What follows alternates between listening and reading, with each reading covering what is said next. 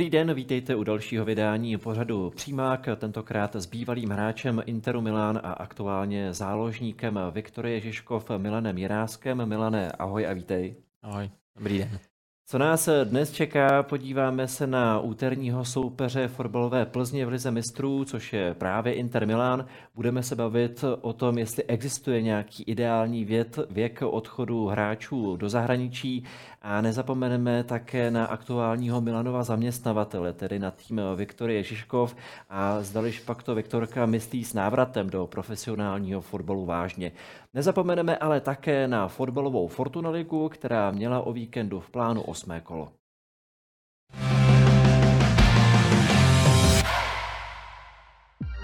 Osmém kole Fortuna ligy Plzeň vyhrála v Olomouci 3-2, když jí dvěma góly pomohl místní odchovanec Tomáš Chorý. Náskok na čele tabulky však západočechům vydržel jen do druhého dne. Slávia si totiž připsala další vysoké vítězství na vlastním hřišti, tentokrát 6-1 s českými Budějovicemi. Na třetí místo poskočil Slovan Liberec po výhře 2-0 v Dělíčku. První tříbodový zisk v tomto ročníku konečně vybojoval Jablonec, který zdolal 3-0 Hradec Králové. V souboji nešťastných uspěl Baník 3-0 nad posledními Pardubicemi a čtvrtou remízou v řadě pokračuje trápení Sparty, která prohospodařila dvoubrankové vedení v Teplicích.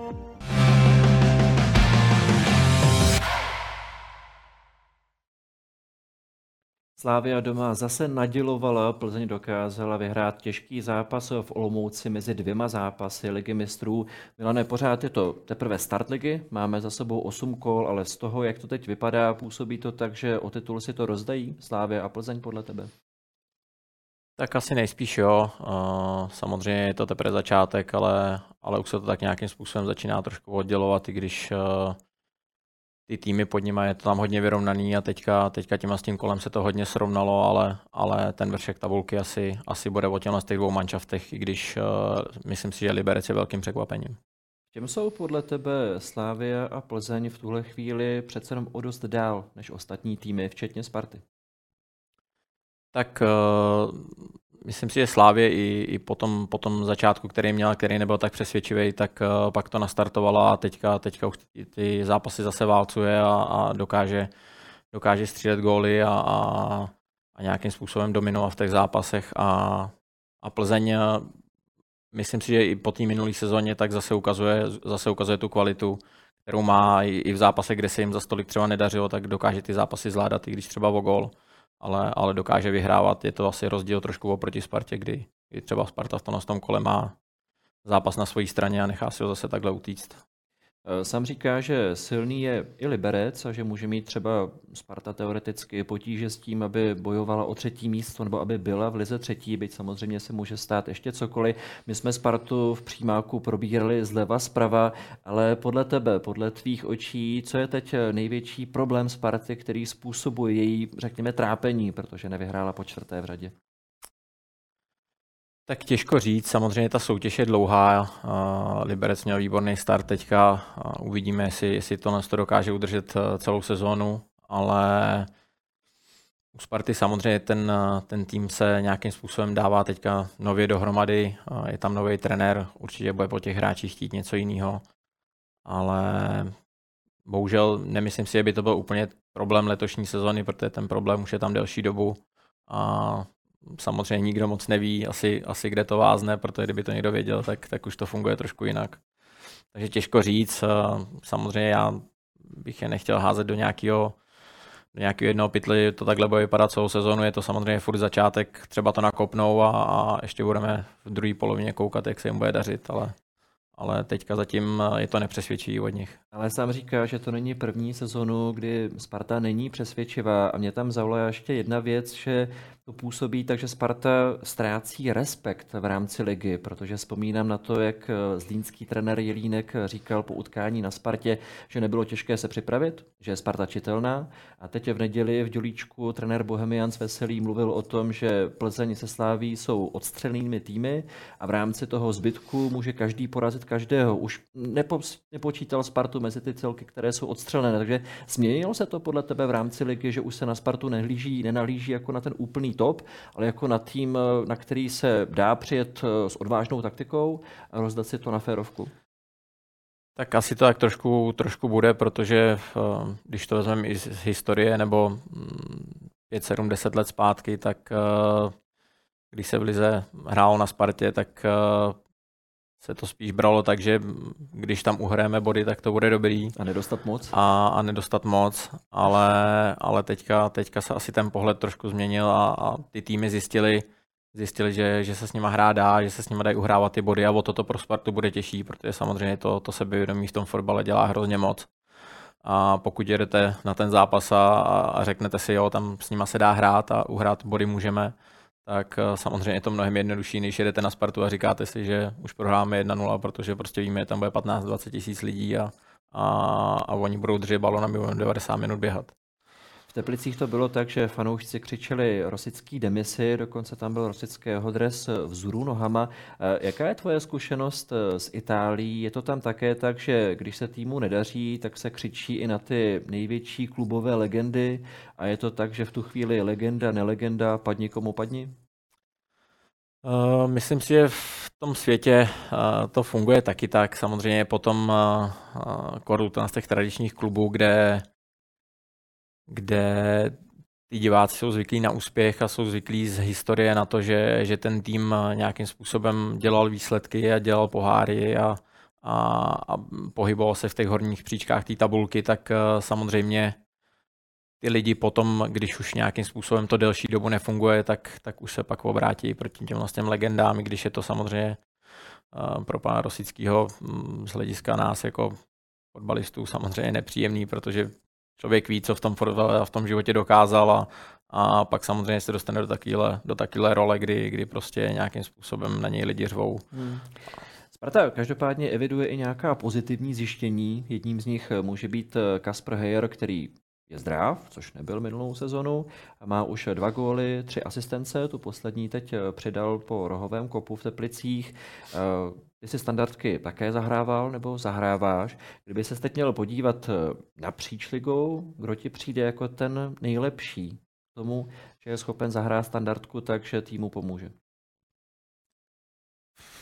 To je těžká otázka, ale já třeba jsem rád s Márou Matějovským, kterou pořád, eh, který pořád tu kopací techniku jak ve Spartě, tak Boleslavi, který pořád tu kopací techniku má neuvěřitelnou a a myslím si, že to je třeba hráč, který, který i ve svých letech dokazuje pořád, že, že v tomu týmu má co dát, i třeba tím tím způsobem a v těch těžkých chvílích, i teďka vlastně, kdy, kdy Boleslav vlastně dávala góla uh, před koncem, tak uh, vlastně on zahrál standardku, kdy pak po, po odraženém balonu dávali, dávali gól. Takže si myslím, že to je třeba hráč, který, který v tomhle tom vyniká a myslím si, že třeba i Spartě v těch okamžikách bude, bude trošku chybět Bořek Dočkal, který tohle to uměl a, a v těch rozhodujících okamžikách je to třeba ta věc, kterou si ten mančav může malinko pomoct. Co se týče Marka Matějovského, ty se s ním hrál ve Spartě a také v Mladé Boleslavi. Napadlo tě, že bude hrát až do 40? Směřoval k tomu? Uh, Marek je samozřejmě, za prvý je to profesionál, za druhý uh, po tom zranění, který měl, tak se neuvěřitelně dokázal vrátit zpátky, kdy si myslím, že většina lidí už to vůbec nedoufala a hlavně většina hráčů by ty kopačky na ten hřebík opravdu pověsila. Tak a... ještě do toho vstoupím, co tam rozhodlo, kromě toho, že asi dobře reagoval na léčbu, že tam byla tak velká touha, tak velká motivace se vrátit? Myslím si, že to je asi trošku, trošku v něm, kdy, kdy on je asi takový typ člověka, který si asi nedokáže moc ten život bez toho fotbalu hmm. představit a ještě na to nebyl jako vnitřně připravený s tím skončit, takže tohle to si myslím, že tomu hodně pomohlo a, a, a nějakým způsobem měl tu motivaci u toho zůstat, když se mu to pak stalo po druhý vlastně hmm. a, a ta léčba byla dlouhá. A, a jak vidíme teďka, jak se vrátila a jede prostě bez jedního zranění i v takovém věku a odehraje všechny zápasy, což je obdivuhodný. Jede a navíc je pořád produktivní. V tuhle chvíli má gól a čtyři asistence po osmi utkáních. Tam se něco změnilo v tom jeho pozdějším fotbalovém věku, protože ve Spartě v časech, kdy hrával pravidelně, tak za produktivní sezony tolik neměl. Vzpomínám se, že ta nejproduktivnější byla 2011-12, tam měl 1 plus 5, teď už má 1 plus 4. Je tam nějaká změna z hlediska přístupu nebo z hlediska pozice? Eh, nemyslím si, ještě bych navázal i s tím, s tím na tu otázku předtím, kdy vlastně, když já jsem s ním byl ve Spartě, mu bylo mm, myslím si, je kolem 30, tak vlastně ve Spartě už se v tu dobu spekulovalo, že na Spartě nebyly třeba výsledky, na Spartě fanoušci volali potom, aby prostě Marek třeba odešel pryč vedení nějakým způsobem, tam byly problémy, odešel do Boleslavy a tam hraje dalších 10 let.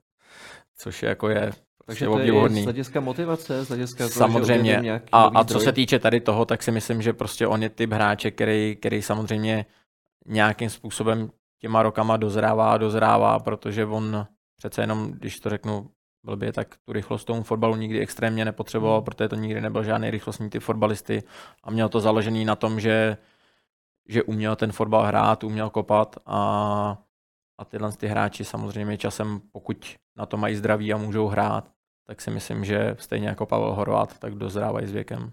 Ty jsi hrál v Pohemce i s Josefem Jindřiškem, který je teď už nejstarším hráčem ligy. Na základě téhle zkušenosti, na základě zkušenosti s Markem Matějovským, dá se tam odvodit nějaký recept na dlouhověkost, když si je viděl hrát, viděl si je trénovat, viděl si je připravovat se. Je to nebo to není náhoda, že zrovna tihle dva po čtyřicíce hrajou a navíc mají ještě víc než důstojnou roli? Tak u Pepy si myslím, že to je ještě jako trošku jiný případ, kdy samozřejmě Pepa uh, musím zaklepat, že netrpí na žádný zranění, jemu se to jako relativně vyhybalo, co já vím, tak co si pamatuju, tak ten nebyl nikdy zraněný. A má od přírody trošku dáno uh, i postavově, kdy prostě jako má extrémní, extrémní fyzický fond uh, a i v těch letech uh, s jeho stylem hry to zvládá. Ale asi co, je jako, co mají společného, tak uh, oba dva to jsou profíci. Mm, jak na tréninku, tak mimo hřiště. A, a to je asi ten klíč, proč dokážou hrát uh, i tady do těch let. My teď eh, uzavřeme téma Fortuna ligy a posuneme se dál. Podíváme se na zoubek týmu Interu Milán, což je celek, kde v akademii právě působil náš dnešní host Milan Jirásek a bude to také soupeř Viktorie Plzeň v úterý v Lize mistrů.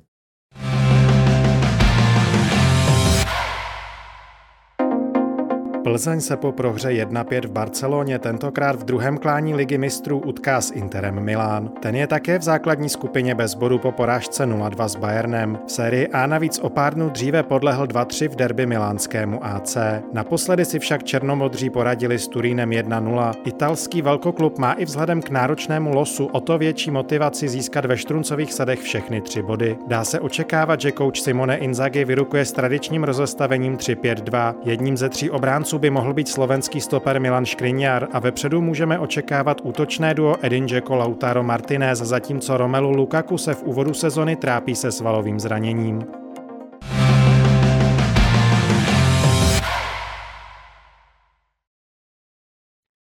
První otázka se, Milane, úplně nabízí tím, že tamní prostředí znáš. Jaké dáváš Viktorii šanci v úterý? Ptám se i proto, že mám pocit, že teď Viktorku nesnad zevnitř z klubu, ale spíš zvenčí, co se týče fanoušků, ovládlo takové přesvědčení, že v Barceloně to bylo těžké, to bylo jasný, ale teď vyhrajem. Tak jaký je, jaký je tvůj názor? Tak uh, myslím si, že ta skupina celá je neuvěřitelně těžká. Všechno to jsou světové kluby. Ale mm, myslím si, že to bude těžký zápas. Samozřejmě bude to úplně jiný zápas než s Barcelonou, protože Inter se bude samozřejmě prezentovat uh, úplně jiným fotbalem, než hraje Barcelona. A co se týče uh, srovnání zápasu s Barcelonou a s Interem, tak si myslím, že uh, doma si myslím, že Viktorka má slušný šance na to, aby si z toho zápasu odnesla nějaký body. Neříkám, že vyhraje, ale myslím si, že to nebude nevyrovnaný zápas. Mluvíš o tom, že se Inter prezentuje jiným fotbalem než Barcelona. Co máme od Interu čekat v úterý? Tak eh, samozřejmě oni, oni taky budou chtít držet balon, budou chtít hrát po zemi, ale mm, není to až zas tak komplexně technicky vyspělý manšaft, jako je Barcelona takže tam budou trošku jiný znaky, samozřejmě i do defenzivy nebudou, nebudou takovým způsobem uh, útočit, nebudou v takovém počtu hráčů na polovině soupeře, oni hrajou i jiným způsobem tím, že hrajou na tři vzadu, takže uh, ta prezentace bude trošku jiná, myslím si, že ten zápas by mohl být celkově mnohem vyrovnanější. Kdybychom měli říct uh, jedním, dvěma slovy, co je teď největší silou Interu Milan? Tak myslím si, že útočná dvojice. Teď jim z toho vypadl samozřejmě hmm. Romelu Lukaku, ale, ale A jak Martinez, tak Jacko nahoře, hmm. prostě ohromná síla. Myslím si, že oni dva i k sobě typologicky se dobře doplňují. Ty jsi v Akademii Interu Milano působil celkem tři roky. Jsi pořád ještě v kontaktu s někým z bývalých spoluhráčů nebo s lidmi z klubu? Tak uh, jsem s nima třeba v kontaktu uh, přes sociální sítě s některýma, ale ne v nějakým pravidelným, ale samozřejmě v tom klubu už je to takových let a změnilo se tam tolik věcí, že, že z těch lidí už tam většinou nikdo moc nepůsobí. Takže většinou se pohybou buď v sérii A nebo v sérii B. Takže to není tak, že by se tě někdo ptal na názor nebo na nějakou pomoc směrem k Viktorce, to, to už tě to, k tomu nepotřebovali? To už určitě ne, to už, to už uběhlo tolik let od té doby, že je to už určitě ne. Mládež eh, Interu a AC Milan měli společný internát. Stále to ještě platí a jak to, jak to fungovalo? Byla tam už znát nějaká výrazná řevnivost nebo, nebo to bylo v míru a v klidu? Uh, tak uh, vlastně to funguje, to je to, je to v jedné společné budově, v budově v centru Milána a každý má vlastně to ubytovací patro je rozdělený, ale, ale ty, ty patra, jak sociální, ať je to kuchyň, praní a tak dále, tak, tak ty jsou společný a když pak samozřejmě probíhaly třeba derby o víkendu nebo se hráli, protože tam samozřejmě bydleli ročníkovi kluci uh, od sebe, takže se hrálo, dejme tomu třeba jednou za 14 dní, jednou za tři týdny vždycky nějaký zápas některého z toho ročníku spolu tak, tak tam to samozřejmě pak bylo znát teď před zápasem nebo po zápase, kdy jsme se pak třeba pošťuchovali samozřejmě. A co se pak dělo? Bylo to jenom v rámci pošťuchování, nebo to bylo, že bych se trošku bál si jít uvařit čaj do kuchynky? Ne, tak to, to, určitě ne, mezi těma hráčema tahle jako nevraživost nebyla, byla to samozřejmě spíš taková rivalita nebo, nebo uh, slovní pošťuchování, kdy samozřejmě, když, když pak to skončilo nějakým větším rozdílem, uh, branek, tak pak samozřejmě to bylo takový peprnější, ale ne nic nepřátelského nebo nějakým způsobem negativního. Jsi měl příležitost eh, zahrát si milánské derby v rámci mládežnických kategorií i eh, derby pražských S. Dá se tohle nějak porovnat, jestli to je stejné, protože tam je stejná rivalita nebo podobná řevnivost, nebo to je v něčem rozdílné, vykazuje to jiné znaky? Myslím si, že je to dost podobný, protože samozřejmě tady my v mládeži jsme s klukama hráli proti Slávy třeba, tak uh, tak jsme to vnímali úplně stejně, protože samozřejmě člověk je na to zvyklý od malička, vnímá tu rivalitu úplně stejně, ať, ať třeba v rodinách nebo i v tom klubu, takže myslím si, že v tom zase takový velký rozdíl není. Samozřejmě tam třeba i na tu mládež přijde mnohem víc diváků se podívat, takže v tomhle tom je to spíš takový, že to má jinou atmosféru ten zápas, ale, ale co se týče toho vnímání těch uh, samotných hráčů, tak si myslím, že to je dost podobný. Ty jsi hrával italskou primaveru, což je elitní soutěž hráčů do 19 let v Itálii. V Česku má pověst soutěže, která je hodně defenzivní, je hodně přetaktizovaná. Jaké jsou tvoje osobní vzpomínky na primaveru? Uh, já si ani nemyslím, že by to tak bylo úplně kort, kort u nás, protože samozřejmě ten tým se z většiny skládal třeba z kluků, kteří byli přivedení z ciziny a těch Italů tam nebylo za stolik. Takže um, nepoznal jsem zase nějaký rozdíl oproti tomu, že by se někde, v, i když jsme potom hrávali třeba s klubama z Evropy, uh, ten tým uh, nebo ten fotbal zakládal až tak moc na defenzivě, takže um, myslím si, že samozřejmě jsme nějaký svůj styl hry, který jsme hmm. se prezentovali, ale nebyl to typický italský fotbal, protože i Inter jakoby, nebo Eh, ta mládež tam, ta akademie tam je dost založená na tom, že ať hráči z Jižní Ameriky nebo, nebo z Evropy eh, jsou přivádění v tomhle tom věku od, 19, od 17 do 19 let. Takže tam zase tolik těch hráčů jako vyloženě italských není. A vnímáš to tak, že to byla vhodná příprava na dospělý fotbal z hlediska pojetí soutěže, z hlediska její organizace? Uh, Myslím si, že, myslím si, že určitě tam samozřejmě jsou kladení jako vysoké nároky, ať, ať uh, technický nebo fyzický na ty hráče, takže uh, myslím si, že když to řeknu z pohledu mládežnického fotbalu, je to určitě dobrá příprava. Eh, ještě jedna věc, Primavera je, řekněme, dorosteneckou ligou. V Itálii to není tak, že by týmy měly B v rámci druhé nejvyšší soutěže. Nicméně v roce 2018 byla možnost založit si rezervní tým vlastně v třetí nejvyšší mm-hmm. úrovni italského fotbalu. Pokud se nepletu, využil toho v té první vlně akorát Juventus. Dá se tady vysvětlit nějak uvažování italských týmů, proč to takhle je? Uh, nevím úplně, ale myslím si, že Oni jsou dost zvyklí na to sejto, který tam samozřejmě přichází po tom 19. roku, kdy ty hráči, kteří nějakým způsobem uh, mají potenciál pro to Ačko, nebo oni s nimi dál, dál chtějí pracovat, tak s nimi podepíšou dlouhodobou smlouvu a po, pošlou je na, na hostování buď do třetí nebo do druhé ligy podle kvality toho hráče.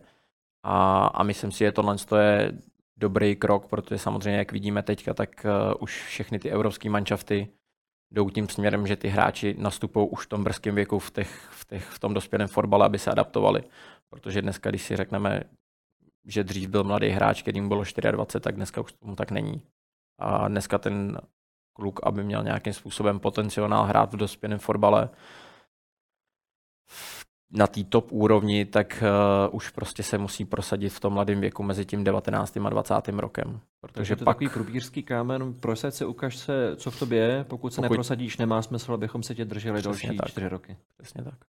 Bavili jsme se o Interu Milán, bavili jsme se o tom, kterak Mladý Rásek působil v mládežnické akademii týmu. Svým způsobem u tématu ještě zůstaneme, protože se budeme bavit o tom, kdy je nebo není vhodné v pozici mladého hráče odejít do zahraničního klubu.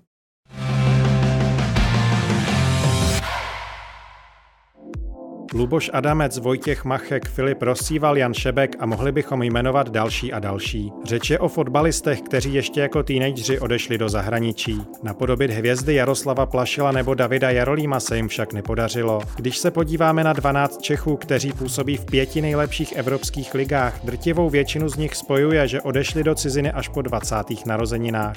To je případ konkrétně deseti hráčů, včetně Tomáše Součka nebo Vladimíra Coufala. Jako náctiletí se vydali za přece jen Daniel Samek s Adamem Hloškem, který však oslavil dvacetiny ještě před prvním soutěžním utkáním. Statistika tedy ukazuje, že pokud chcete prorazit v některé z top 5 soutěží, měli byste se nejdříve vypracovat v domácí první lize.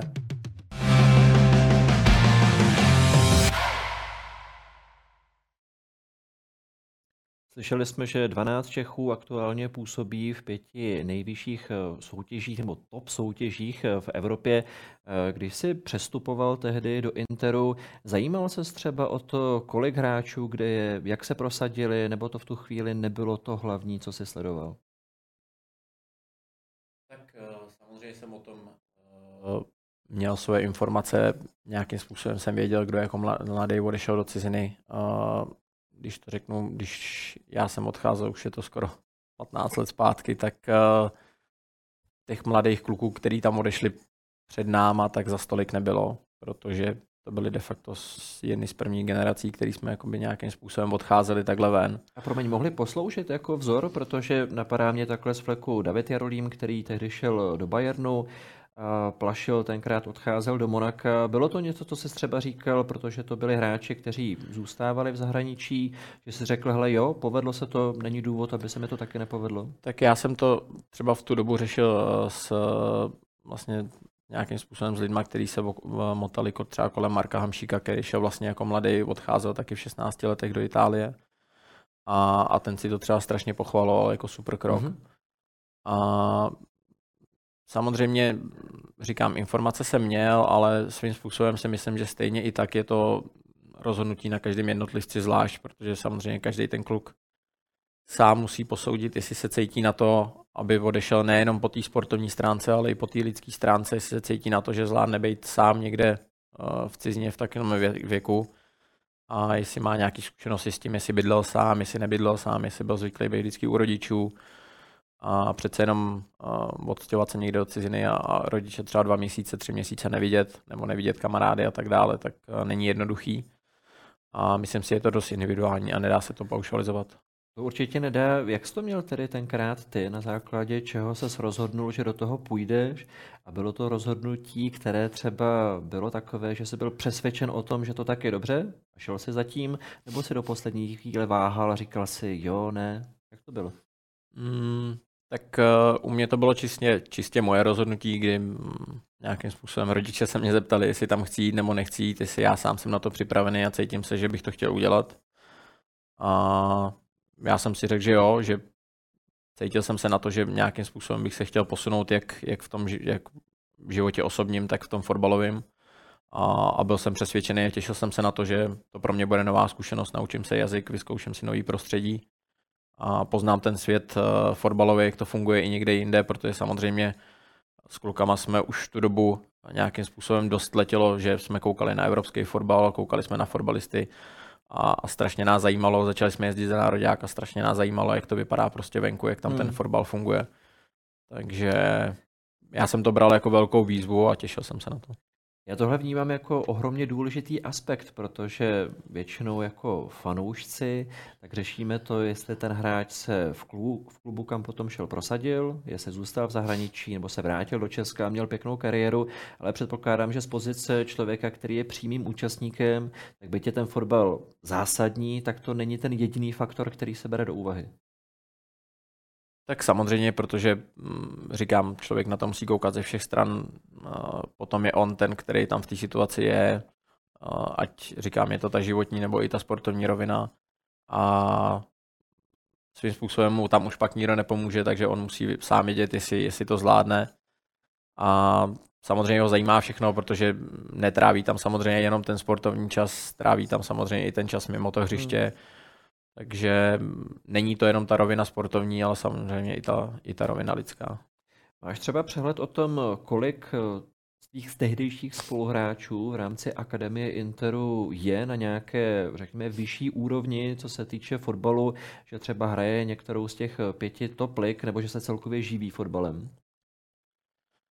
Tak eh, z toho týmu, když to vezmu pak už vyloženě mm, z té primavery, tak z těch 20 hráčů, tak si myslím, že třeba takových 12 až 15 hráčů prošlo, ať řeknu buď sérii A, sérii B, mm-hmm. anebo ty, co nebyli třeba uh, vyloženě Italové a byli to, byli to třeba hráči z zahraničí, tak uh, buď hráli ligu ve své zemi, a, a nebo hráli ligu někde v Evropě a pak se třeba vrátili do své země. Já nevím, třeba Plzeň měla velkou zkušenost s Denisem Alibekem, který hrál vlastně nebo hraje za rumunský národák. Mm-hmm. Pamatuju si, je to 5-7 let zpátky, kdy vlastně Plzeň hrál ligu mistrů a on hrál za eh, FCSB a vlastně jim dával dva góly, mm-hmm. takže ten mhm. hrál přede mnou křídlo třeba zrovna, tak jsem se koukal na to, jak jsem na ně vzpomínal. A 12 až 15 hráčů, to mi přijde jako vysoké číslo. Je to běžné, nebo to byl silný ročník, že se to povedlo? Uh, myslím si, že to asi nebude úplně neběžný číslo. Myslím hmm. si, že třeba těch 10 hráčů vždycky z,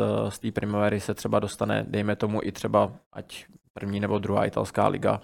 Když řeknu, že dneska hrajou za národák hráči, kteří hrajou druhou italskou ligu, tak si myslím, že to je relativně úspěch. Je tam ještě jeden aspekt, bavíme se o sportovní stránce, bavíme se o životní stránce. Jak je to s financemi? Protože když Filip Rosíval tehdy v 16 odcházel do Hamburku, potom se zkoušel prosadit Mladé Boleslavy a skončil v nižších soutěžích, tak tehdy se ho Deník CZ ptali, jestli mu nevadí to, že hráči jeho ročníku se prosazují úspěšně, že hrají nejvyšší soutěž, tak tehdy říkal, že tolik ne, protože si stejné peníze vydělal už do nějakých 20 let. Je to běžné, že i v rámci eh, těch akademií a takhle útlého věku lidského, tak je možné se velmi solidně zabezpečit? Já říkám, je to třeba 10-15 let zpátky, ale myslím si, že samozřejmě i ty, i ty finanční podmínky mm, se pořád zvedají, protože samozřejmě nějakým způsobem, uh, jak rostou ty peníze v tom fotbale evropským, ať se to týče těch prvních klubů nebo prvních lig, tak uh, samozřejmě budou růst i ty peníze v těch akademiích. Uh, nějakým způsobem ve srovnání s Českou ligou kde my máme teda potenciál nějakým způsobem hrát, tak si myslím, že když ten hráč odejde, dejme tomu do akademie, tak ty peníze, které si vydělá tady v České lize, nebo v tu dobu vydělal tady v České lize, tak byly dost podobný. Hmm.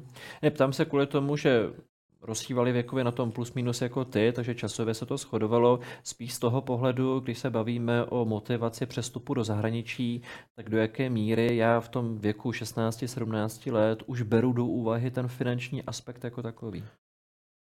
Uh, nemyslím si, že to je v tu chvíli asi jako ta primární věc. Když se pak bavíme třeba uh, o té smlouvě v těch 19-20 let, tak samozřejmě tam už pak uh, člověk eventuálně na to třeba trošku kouká ale myslím si, že tady v tom, tady v tom útlém věku ta prvotní motivace, která je, tak samozřejmě pro toho kluka je ta nabídka z tohohle z toho velkého klubu vůbec si projít tou akademií, vyzkoušet si ten fotbal, poznat ty hráče, mít možnost si zatrénovat s prvním týmem, mít možnost vidět ty hráče, jakým způsobem pracují na tréninku, jak to vůbec všechno funguje. Takže samozřejmě je to, je to bonus, je to něco, co samozřejmě, když budu dělat dvě práce, za jednu dostanu líp zaplaceno, za jednu míň, tak samozřejmě každý hmm. si v dnešní době vybere za tu líp zaplacenou a když tomu bude mít všechny tyhle ty možnosti, tak proč by to neudělal? Eh, rozumím tomu, že odpověď na moji další otázku bude asi ze všeho nejvíc kombinací faktorů, ale kdybychom měli vybrat třeba ten stěžení, tak na základě čeho já jako mladý hráč budu mít šanci na to, že si mě scout nějakého velkého klubu všimne a bude mě chtít mít eh, ve své akademii. Samozřejmě ten talent je naprosto zásadní, ale co je potom rozhodující? Jestli to je to, že já si tě jako scout nějakým způsobem oťuknu, budu vědět, že to máš v hlavě srovnané, že to zvládneš, do jaké míry je třeba důležité to, jestli ten hráč už je fyzicky vyspělý natolik, že to zvládne a třeba se potom ukáže, že to bylo právě kvůli tomu, že ta fyzická vyspělost byla na vysoké úrovni. Takže co je v tu chvíli tím, tím klíčovým faktorem, nebo co tam rozhoduje nejvíc? Hmm, já si myslím, že se to dost změnilo za ty roky, protože i ten fotbal se strašně moc vyvíjí. Když to řeknu těch 15, 15 let zpátky a teďka, tak, ta, tak ten fotbal se strašně moc zrychlil. Hmm. Dneska ty nároky na fyzickou a rychlostní připravenost toho hráče jsou úplně někde jinde, než byly 15 let zpátky. Takže platí, jak se rychleji, tak se dobrý? Ale myslím si, že třeba uh, ty skauti uh, v těch evropských fotbale, no, v tom evropském fotbale, když, když hledají hráče, tak samozřejmě uh, koukají na rychlostní parametry toho hráče, jak moc uh, je na to připravený, nebo jaký moc, jak moc velký má předpoklady to, to zvládnout po té stránce. A pak samozřejmě na ty fotbalové, na tu práci s balonem, uh, rychlost práce s balonem a tak dále, protože to je v tom evropském fotbale jako stěžení. Takže to budou asi dva největší aspekty. A pak samozřejmě ta, pokud si vyhlídnou takového kluka a uvidí ho, tak pak samozřejmě ta komunikace s tím hráčem. A to, jak moc je na to mentálně připravený, nebo to, jak na jaký mentální úrovni je, protože si myslím, že dneska ty evropské kluby na to hodně koukají. Co máš pocit, že tehdy rozhodovalo u tebe, že se tě Inter, Inter vybral?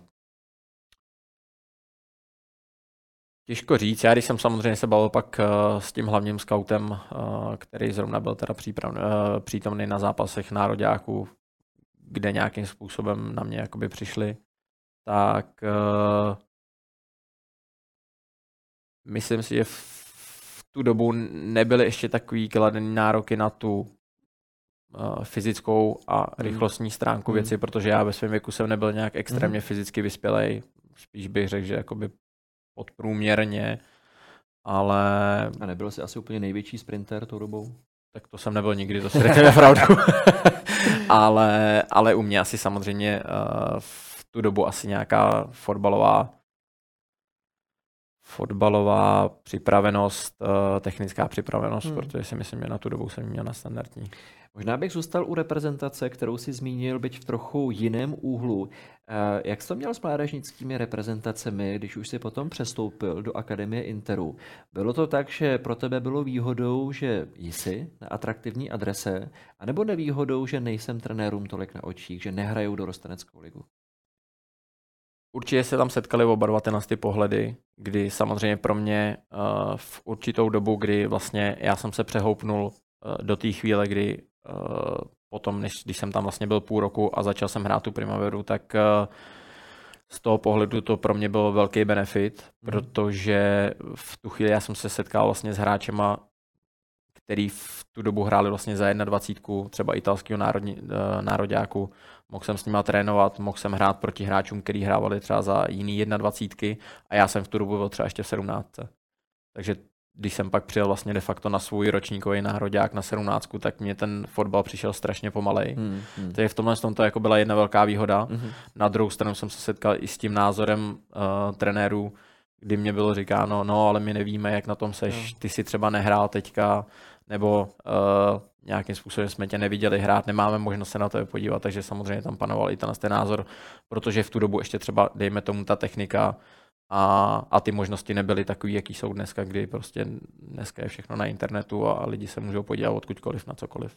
Ty jsi tehdy nebyl v týmu, který v roce 2011 na mistrovství Evropy hráčů do 19 let eh, získal stříbro po porážce ve finále od Španělska, ale tam to nebylo tím, že by, že by tě nesledovali, tam to bylo jinými důvody. Tak já jsem vlastně s klukama odehrál tu první kvalifikaci a pak jsem si přivodil zranění. a, a do té do tý nominace už jsem se pak nedostal, takže tam bohužel takhle mi to uteklo. No. Máš pocit, že v rámci kariéry to mohl být přelom? Už to nezjistíme, to je jasný, ale z hlediska tvých vlastních pocitů?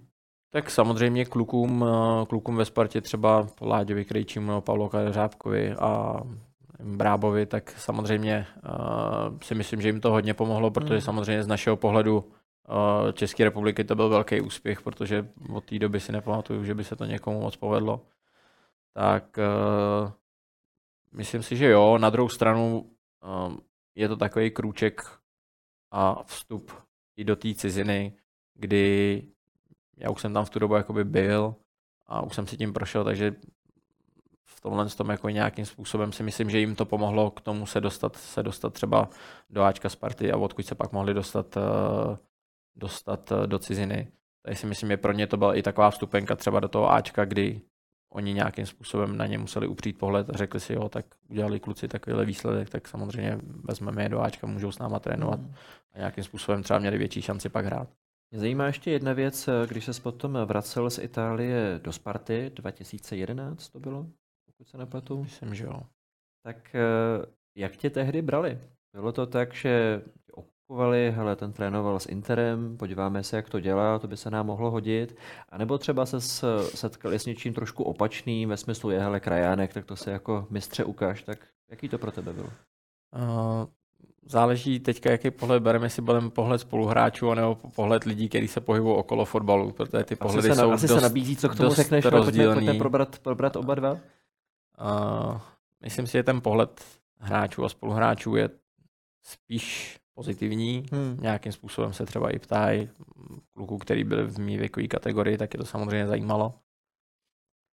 A, a pak je tady samozřejmě ten pohled těch lidí, se kterým se si myslím setkáme do dneška a trošku a, mně je to někdy líto, hmm. protože samozřejmě i hráči, kteří jsou mají velké kariéry třeba v cizině a vrátí hmm. se sem, tak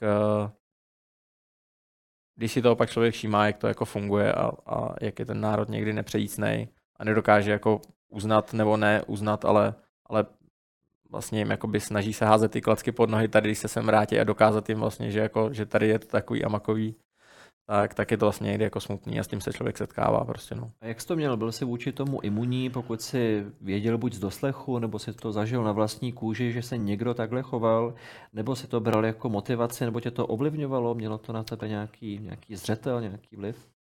Tak uh, člověk s tím asi trošku musí počítat. Eh, já jsem se s tím jako setkal dost mladým věku, tím, že jsem hmm. i odešel a i s těma reakcemi, když jsem odcházel pryč, tak některý samozřejmě byli pozitivní, některý byli negativní, takže už tím člověk byl naučený pracovat jako od útlýho věku. Takže nějakým způsobem jsem to moc neřešil, ale, ale samozřejmě jako je to nepříjemný, protože uh, ať děláte jakoukoliv profesi, když se setkáváte pak s negativní názorama, ať založení na základě čehokoliv, tak samozřejmě i pro toho fotbalistu je to nepříjemný. Když bychom chtěli uzavřít eh, celé tohle téma, tak hypotetická otázka, kdyby se rozhodoval znovu v nějakých 16, že máš příležitost jít do zahraniční akademie, ano nebo ne? Udělal bych to znova úplně stejně je ten faktor, že eh, se vlastně nikdy nezjistí, jak by to bylo, kdyby to bylo obráceně. Takže je to opravdu i v duchu toho, o čem jsme se bavili, že to je o tom momentálním pocitu toho hráče, jestli na to stačím jak fotbalově, tak lidsky, protože mi eh, nikdo nezaručí to, že to přijde znova, že pokud o mě má Inter Milan zájem v 16, 17, tak ve 20 už fotbal nemusím vůbec hrát, nebo už eh, ta příležitost nebude. Takže je to o tom, pokud se nebojím, jít si zatím. Tak říkám, samozřejmě je to individuální, záleží na každém. Uh, já to jako beru z vlastní roviny, z toho, co, co mi to dalo a mm, jak by to eventuálně mohlo být jinak, kdybych zůstal tady. Ale já jsem to bral tak, že dělal jsem rozhodnutí v ten daný okamžik na základě toho, jak jsem to viděl a tak, jak nejlíp jsem se uměl rozhodnout. A, a zpětně toho nelituju, protože nemůžu říct, že bych na to měl nějakou negativní věc, že by mi to něco vzalo. Takže myslím si, že z mýho pohledu a z mýho pocitu, tak jak to cítím já v tu chvíli danou, to bylo správné rozhodnutí. Milan Jarásek v rámci české nejvyšší fotbalové soutěže prošel několika ligovými týmy a aktuálně zakotvil v týmu Viktorie Žižkov, který hraje třetí nejvyšší soutěž. A právě na Viktorku se podíváme v dalším bloku.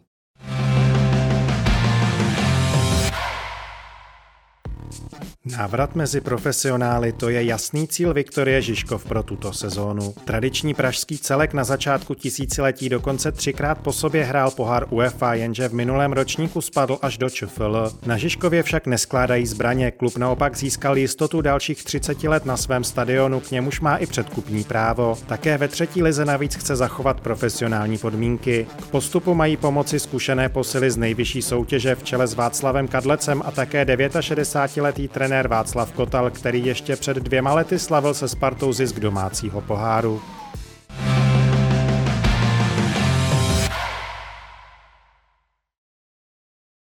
Budeme se teď povídat o Viktorii Žižkov.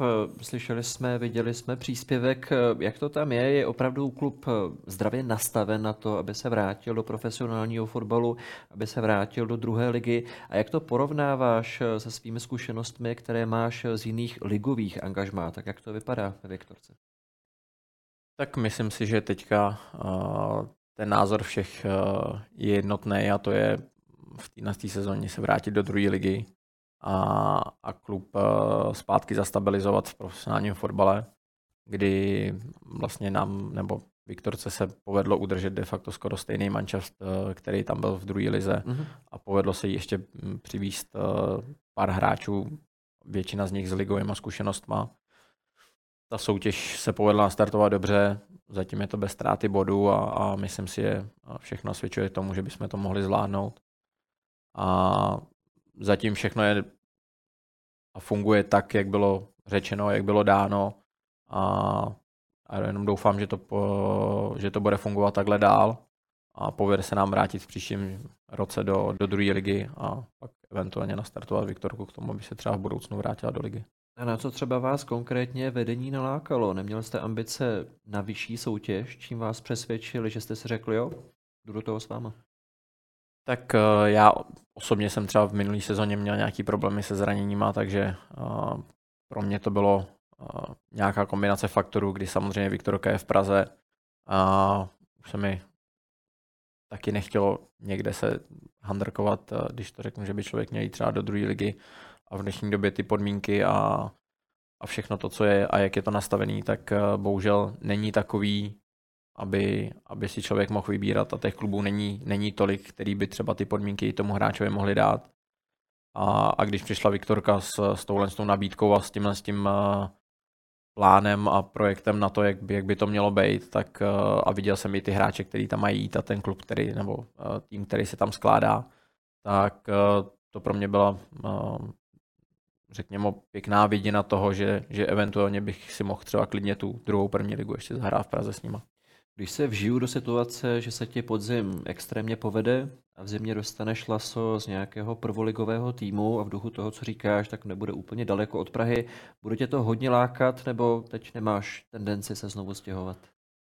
Uh, samozřejmě už, už se mě na to ptali i, i na Viktorce vlastně do rozhovoru. Já jsem říkal, že ta, samozřejmě ta liga je vždycky lákadlo, uh, samozřejmě vždycky by záležel na nějaký nabídce a na tom, jak by to bylo a, a kam by to bylo a na všech těch okolnostech, ale, ale jak jsem říkal, já, pro mě tahle vidina toho zvládnout to s Viktorkou a, a udělat třeba s ní eventuálně i postup jednou do, do první ligy, kdyby to rámcově nebylo za dlouho, tak, tak pro mě je samozřejmě krásná vidina. Přiznám si, že jsem dlouho nebyl na zápase ČFL, ale z toho, jak si ji pamatuju, jak ji mám zapsanou, tak to byla vždycky tvrdá soutěž, která úplně nepřála extrémně technickým hráčům. Jaká je teď realita? Je to dobrá soutěž, která může sloužit jako podhoubí pro mladší i technické hráče, kteří třeba mají schopnosti na to, ještě ne zkušenosti a věk, ale do budoucna schopnosti na to, aby se zahráli druhou nebo třeba i první ligu? Eh, já si myslím, že, že jo, ta soutěž se hodně změnila. Samozřejmě eh, pořád je to soutěž eh, tvrdší, kde samozřejmě hraje plno, plno hráčů, kteří třeba mají zkušenosti z ligy a, a už třeba to není takový, takže samozřejmě soutěž to je tvrdá, ale myslím si, že se hodně změnilo, je tam hodně manšaftů, který se snaží i, už i teďka hrát fotbal. Uh, hodně se to omladilo, dřív to byla soutěž spíš pro starší hráče, mm. dneska už se tam objevuje plno mladých hráčů, takže už to není takový. A, a co se týče nás, tak samozřejmě my máme ten uh, fotbal nastavený na tom, že chceme hrát fotbal chceme hrát po zemi, protože samozřejmě ten mančav, který se tam poskládá, tak na to kvalitu má, ať technickou, tak rychlostní, takže myslím si, že ta soutěž se hodně zkvalitnila, co se týče fotbalu a, a hodně se omladila. Z Bčka Viktorky se povedlo prosadit se eh, do ligy Jakubu Urbancovi, který dává góly za Teplice. Eh, když se takhle rozhlédneš v rámci zápasu, které si už odehrál během podzimu, tak eh, vidíš tam nějaké adepty na to, že si řekneš, hele, tohle by jako mohlo být klidně na ligu, že si mu to vydrží za, za půl sezonu, za sezonu, tím, že mluvíš o tom, že se omladila, tak se tam dají najít takovýhle adepti, kteří na to podle tebe mají. Tak eh, samozřejmě hlavně my se setkáme samozřejmě s těma Bčkama, s Bčkama těch ligových manšaftů, takže tam jsou určitě šikovní kluci. A, a když jsem viděl třeba Bčko Hradce, tak, tak to byl zajímavý soupeř. A i, i Bčko Teplic, když jsme hráli, tam, tam byli zase hodně mladí kluci, takže samozřejmě ty, ty, ty mladí kluci, eh, je jich tam hodně a jsou tam i nadějní kluci, kteří jsou šikovní a myslím si, že ještě, ještě s plnou budeme hrát, takže plno těch kluků ještě uvidíme. A samozřejmě proti, když to řeknu proti nám, v některých těch zápasech to mají těžký, protože my samozřejmě se snažíme, nebo budeme se snažit i v té lize dominovat a, a nějakým způsobem a, ty zápasy výst v nějaké naší režii, takže, takže já jsem zase neviděl tolik, tolik těch zápasů, kde oni by byli třeba v konfrontaci mezi sebou, ale, ale ty mladí kluci tam určitě jsou šikovní někteří.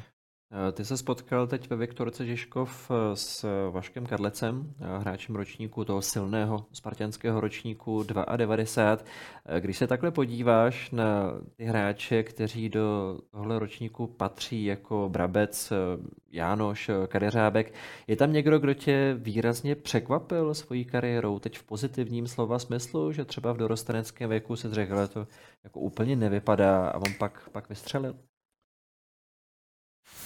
Tak já nedokážu říct, protože když to řeknu jako všichni ty kluci, který vlastně jsme spolu chodili do školy, do jedné třídy, uh, ať jsme byli na tréninku, nebo pak jsme jezdili za nároďáky, protože i plno kluků, který třeba, já nevím, Vidra, který třeba s náma jezdili na nároďák, byli jsme kamarádi, tak s náma nebyli úplně ve Spartě, ale udělali krásné kariéry a hráli, já nevím, ať je to v cizině nebo, nebo dlouho, dlouho ligu, tak uh, nikdy jsme asi i my sami netušili, že tolik z nás hmm. se dostane v takovémhle počtu, protože si myslím, že to je, neznám asi ročník, který by měl, že můžu říct, že jsem hrál s 40 klukama, z nich 35 kluků hrálo ligu, hmm. nebo hrál za národák, nebo hráli v cizině.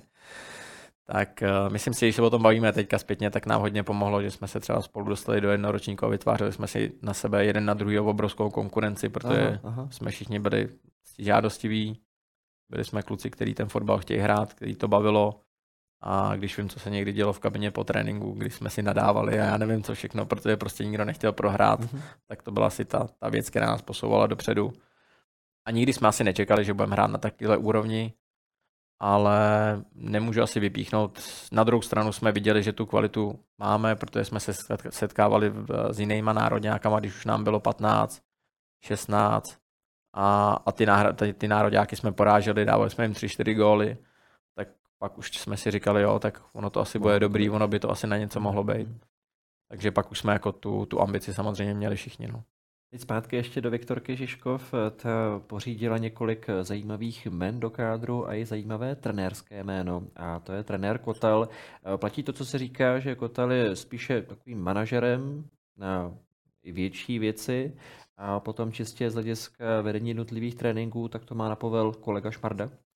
Je to tak, mm, vlastně pan trenér Šmarda tam je vlastně každý den a pan Kotal tam vlastně je třeba, dejme tomu, třikrát do týdne, kdy, kdy vlastně na to kouká z tribuny, dá na to svůj, svůj pohled, vypíchne nějaký věci, pak samozřejmě pomáhá s přípravou na zápas.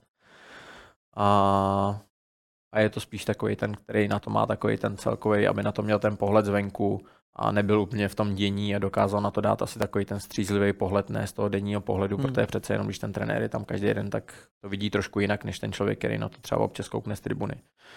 Takže spíše to nějaká taková kombinace, kdy, kdy pan Šmardé tam každý den a pan Kotal tomu dodává jenom takový ten svůj pohled. Hmm. Musím se zeptat ještě na jednu věc a ta se týká podpory fanoušků na to, že hraje Viktorka až třetí nejvyšší soutěž. Tak co se týče návštěv, tak jsem slyšel skoro až superlativy, tak jaká je realita? realita je přesně takováhle. No. I my sami jsme z toho byli překvapení, kdy jsme si říkali vlastně, kdy ten přerod eh, z toho profesionálního fotbalu do, do té třetí ligy, jestli ty fanoušci na to budou chodit, eh, budou si platit vstupenky a tak dále. Ale, ale ty návštěvnosti jsou překvapující. Prostě teďka na posledním zápase, když řeknu, tam bylo skoro 15 lidí, takže to si myslím, že na třetí ligu asi jen tak nikdo nemá. Takže i fanoušek věří tomu, že je reálné to, že Viktorka půjde nahoru a že druhá liga v příští sezóně je reálným cílem? Já doufám, že jo. Já si myslím, že i s, s postupujícím časem, kdy, kdy budeme mít odehraných víc a víc zápasů, tak a bude se nám dařit a budeme hrát třeba hezký fotbal, tak ty lidi budou chodit i v hodnějším počtu. A sám jsem teďka zvědavý, kdy ve středu hrajeme pohár s Teplicema, kolik těch lidí přijde, když se hraje teda v takový blbý čas, ale ale věřím tomu, že ty lidi si tam tu cestu najdou na ten stadion. Eh, nemusíme být tak staří, abychom si pamatovali k době, kdy Viktorka byla na prvních třech, čtyřech místech v Lize, hrála evropské poháry na základě toho, co říká, že ten klub působí tak, že má teď zdravé podhoubí.